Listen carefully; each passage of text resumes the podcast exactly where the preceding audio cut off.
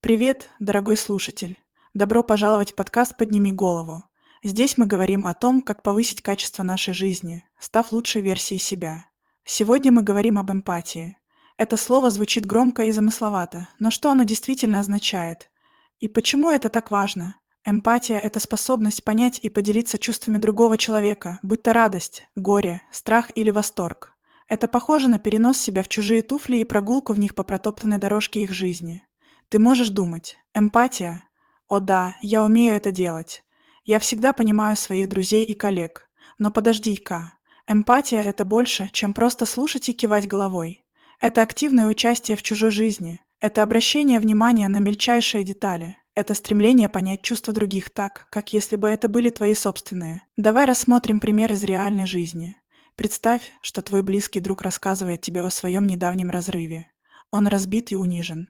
Некоторые из нас могут просто сказать «А, это плохо, но ты переживешь это. Все будет хорошо». Хотя это может быть правдой, это не истинная эмпатия. Эмпатия– это когда ты действительно проникаешься их чувствами. Ты мог бы сказать «Это должно быть так трудно для тебя». Я не могу даже представить, как ты сейчас чувствуешь себя. Я здесь для тебя.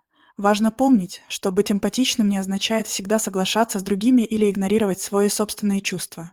Это означает признание и уважение чувств других, даже если они отличаются от твоих. Навык эмпатии важен во многих аспектах нашей жизни. Он помогает нам в отношениях, на работе, в общении с друзьями и даже в самопонимании. Ведь когда мы начинаем понимать других, мы начинаем лучше понимать себя. Так что готов углубиться в практику эмпатии. Вот несколько простых советов, которые могут помочь. Практикуйте активное слушание. Сосредоточьтесь на том, что говорит ваш собеседник, а не на том, что вы скажете в ответ. Попытайтесь понять, не судить. Вместо того, чтобы моментально оценивать или критиковать, попытайтесь понять чувства другого человека. Покажите, что вы понимаете. Можно сказать что-то вроде «Похоже, что ты сейчас очень расстроен». Это так? Откройте свое сердце. Эмпатия требует от нас открытости и уязвимости. Практикуйтесь. Эмпатия– это навык. И как любой другой навык, он улучшается с практикой.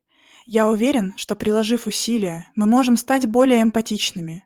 И это, в свою очередь, поможет нам стать лучшей версией себя. Большое спасибо за то, что ты был со мной сегодня.